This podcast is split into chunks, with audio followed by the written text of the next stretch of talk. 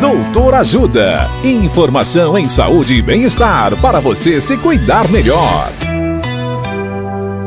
Nesta edição do Doutor Ajuda, vamos saber mais sobre criança que respira pela boca. O médico otorrinolaringologista Dr. Luiz Barbosa Júnior nos fala quais as características das crianças que respiram pela boca. Olá, ouvintes. Nem sempre é fácil identificar se a criança é um respirador oral.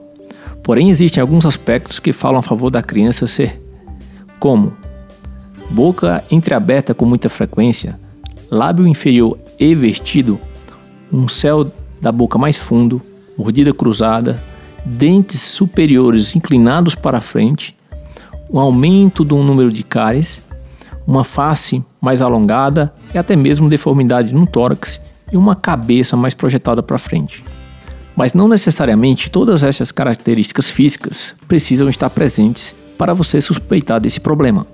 Se você notou algum desses aspectos, você já deve procurar uma ajuda especializada, que nesse caso é um médico otorrinolaringologista.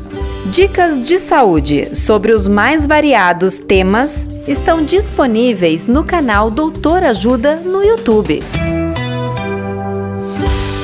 Assista agora mesmo os conteúdos do Doutor Ajuda acessando www.ajudasaude.com.br ou baixe o aplicativo Ajuda Saúde.